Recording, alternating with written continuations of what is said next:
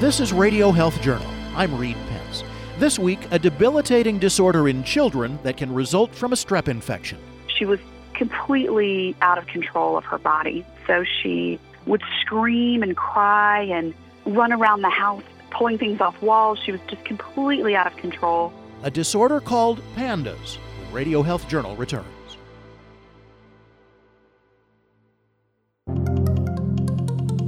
The biggest threat to your teen is parked in the driveway. Hi, I'm Debbie Hersman, president of the National Safety Council, and this is your Safety Minute. Car crashes are a number one killer of teens because they lack driving experience. I have three boys, and I know it's scary seeing your child at the wheel. Here are some ways that parents can make their teens better drivers.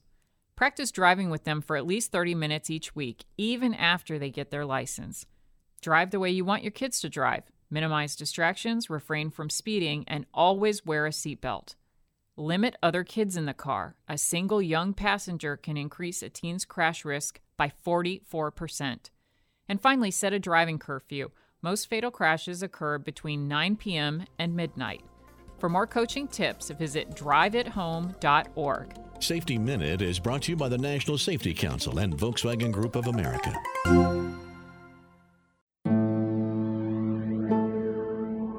Couple of years ago, J.C. Konechny's daughter Greta was a normal five year old looking forward to starting kindergarten. But it changed in an instant after a case of strep throat. We had her treated and we thought that she was better. But we noticed overnight that she became extremely obsessive about her throat specifically. And her belief was that something was stuck in her throat. She literally believed there was a bone or a piece of tissue that was lodging her airway. She was very insistent about this and would mention it thousands of times a day. So, of course, we became very concerned. We went down the medical path, had her seen by an ENT, and the ENT cleared her and said, Her throat looks great. She doesn't have strep. She looks good. I would recommend that this might be a psychological problem. The Konechnys took Greta to a therapist who thought she had obsessive compulsive disorder, but treatment didn't help. She was put on four different SSRI drugs, but the symptoms only got worse. During this time, she began having these attacks where she would be completely normal. She'd be driving down the road, and all of a sudden, she would say, I'm dying, and start screaming and have what adults would call a panic attack. A very, very upsetting, emergent type situation where she really believed that her heart was going to jump out of her chest, that she was dying. She had deteriorated to the point of what we can't call psychosis because psychosis is a complete break from reality. But in our daughter's case, she was completely out of control of her body. So she would scream and cry and run around the house, pulling things off walls. She was just completely out of control. There would be days where she wouldn't be able to swallow her own saliva because she couldn't coordinate her swallowing reflex. She began to lose the ability to walk, so she would crawl everywhere. And again, I have to emphasize this was a completely normal child prior to this illness. About a year and a half later, Konechny found a doctor who finally connected Greta's strep throat to the onset of her symptoms. He believed she had not a psychological disorder, but damage to a part of the brain called the basal ganglia. It's a disorder whose full name is Pediatric Autoimmune Neuropsychiatric Disorder associated with streptococcal infection. People call it PANDAS for short. In PANDAS, when a child contracts strep, there is a misdirected immune response. Basically, the body becomes autoimmune. So the immunities that the child produces to strep attack the child's own brain and affect specifically the basal ganglia of the brain. The basal ganglia controls movement. That's where we see these tic disorders, problems swallowing, issues with urination. And then also the basal ganglia controls mood. Obsessive compulsive disorders, anxiety are thought to originate in the basal ganglia, and that is the part of the brain that seems to be most impacted by PANDAS. The only reason we really treat strep is to prevent the immune reactions to it. Strep normally goes away in three days, whether you treat it or not. But there are serious consequences that have been well known for a long time that strep triggers immune reactions to the brain, the kidneys, the skin, and you know just joints in general and to the heart, obviously, which is the rheumatic fever. That's Dr. Elizabeth Latimer, clinical assistant professor of pediatrics and neurology at Georgetown University. She says the hypothalamus and amygdala may also be attacked by the body's immune system, creating a whole host of possible symptoms. A lot of the kids have difficulty with noise, bright lights, that can occur at school as well. And the other issue with anxiety is that the severe separation anxiety. So a lot of these kids can't go to school at all. And then there's some minor issues which can come up like hoarding or collecting of things. But a lot of these children really become cripples within their own home. Severe impulsivity, they had children and run across the main highways, flood off roofs, all sorts of things. Aggression, rage episodes. And during the rage episodes, the kids don't recall, by the way, the pupils just become completely black.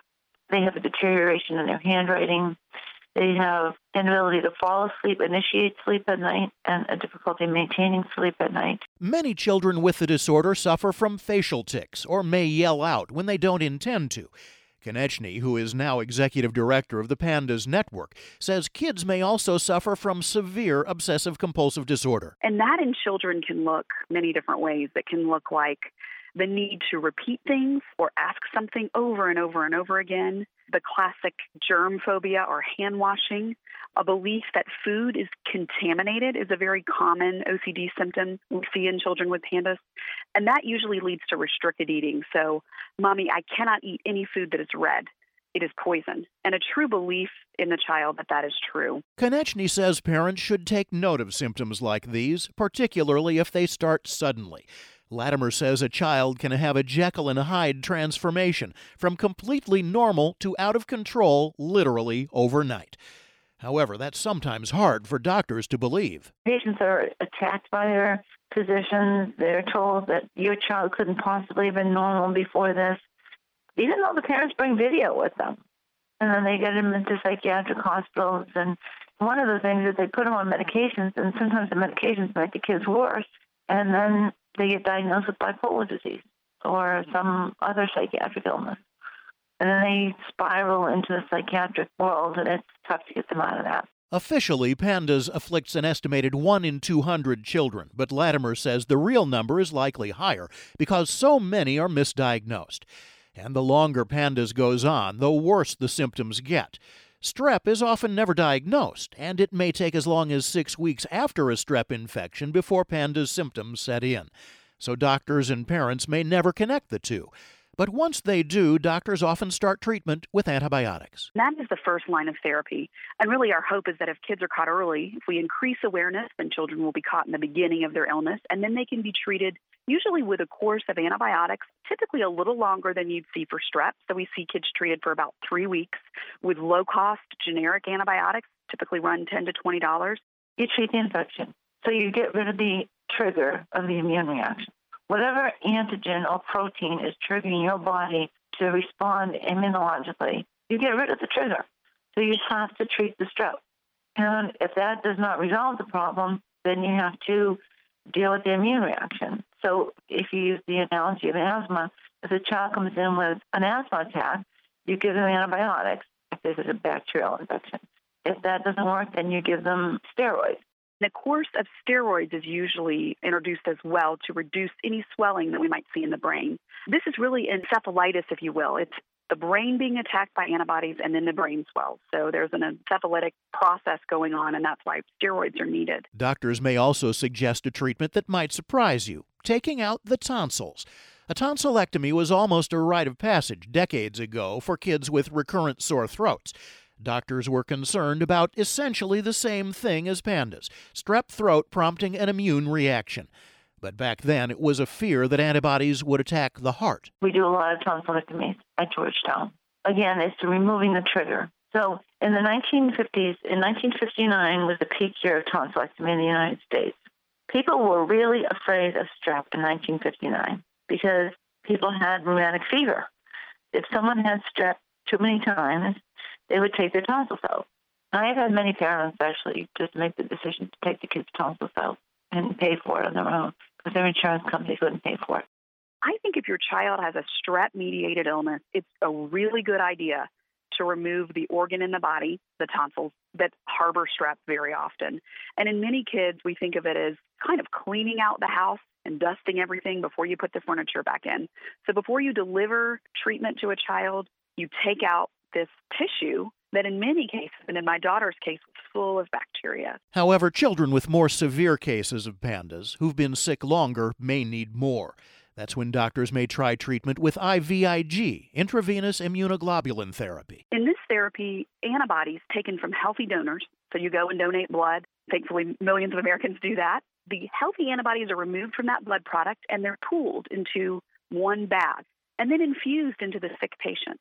Those healthy antibodies, there's usually about 900 of them, between 7 and 900, depending on the weight of the child, go in and they dilute the child's system so that the diseased antibodies that the child's carrying are less effective, meaning they're not able to go in and attack the child. So it's sort of a reset for the immune system and it's quite effective. Konechny says after receiving IVIG, her daughter returned to her normal self almost immediately after 18 months of illness.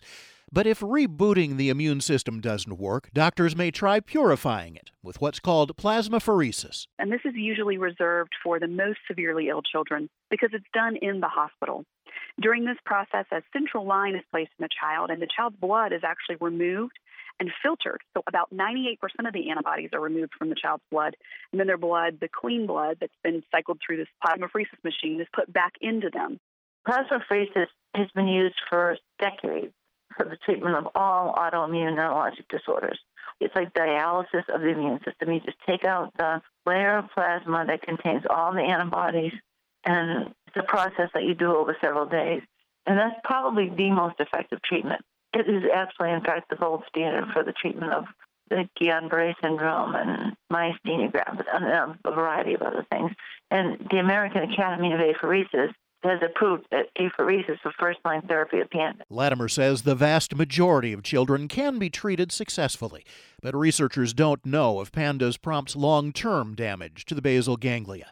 Latimer says repeated strep infections are probably necessary to trigger pandas, along with a genetic predisposition. So it's important to know do pediatricians know pandas when they see it? I would say 10 years ago, absolutely not. But thanks to the work of our organization and many others, and really, quite frankly, parents, it's becoming common that when you go in and mention this to a pediatrician, they've at least heard of the disorder. What's troubling is that yet the American Academy of Pediatrics has not made a statement about the disease.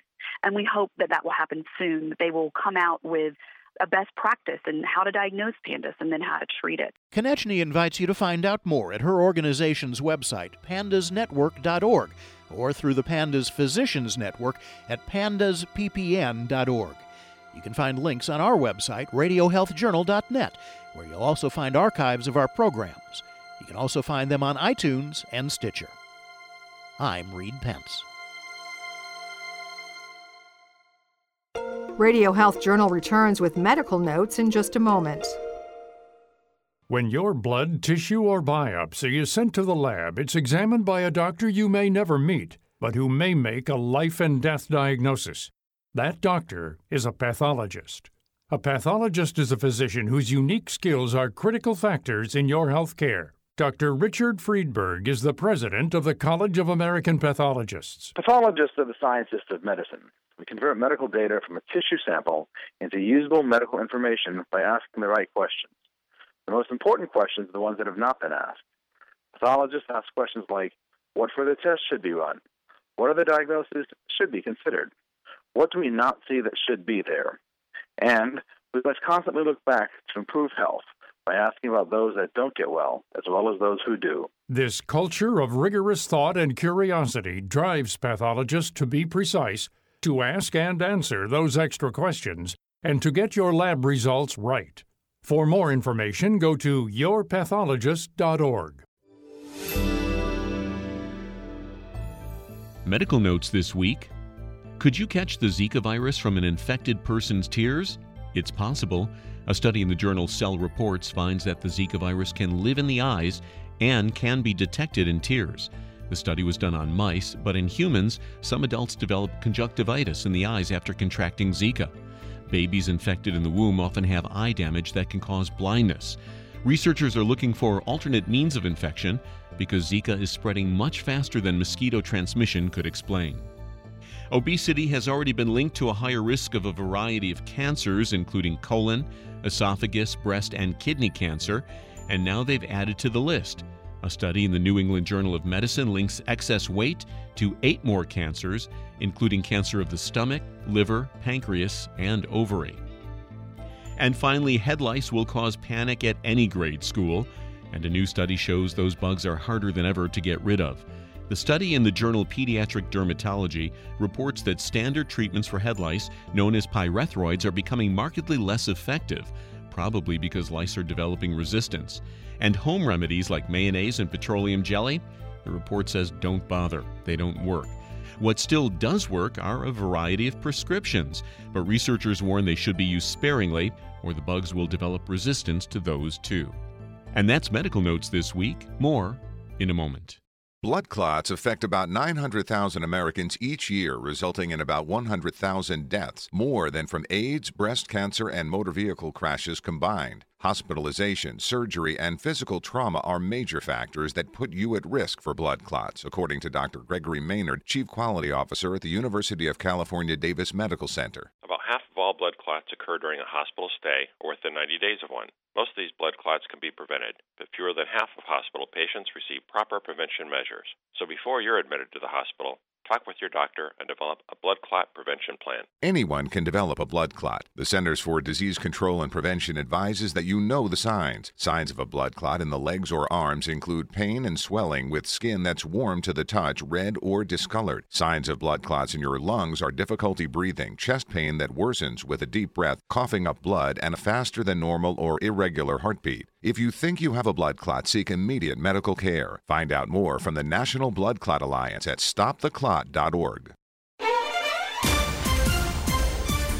Thank you for listening to Radio Health Journal, a production of MediaTracks Communications. If you enjoyed this week's show, please leave a review on iTunes or share it with a friend. You can find more Radio Health Journal stories about health, science, and technology on iTunes, Stitcher, and at RadioHealthJournal.net.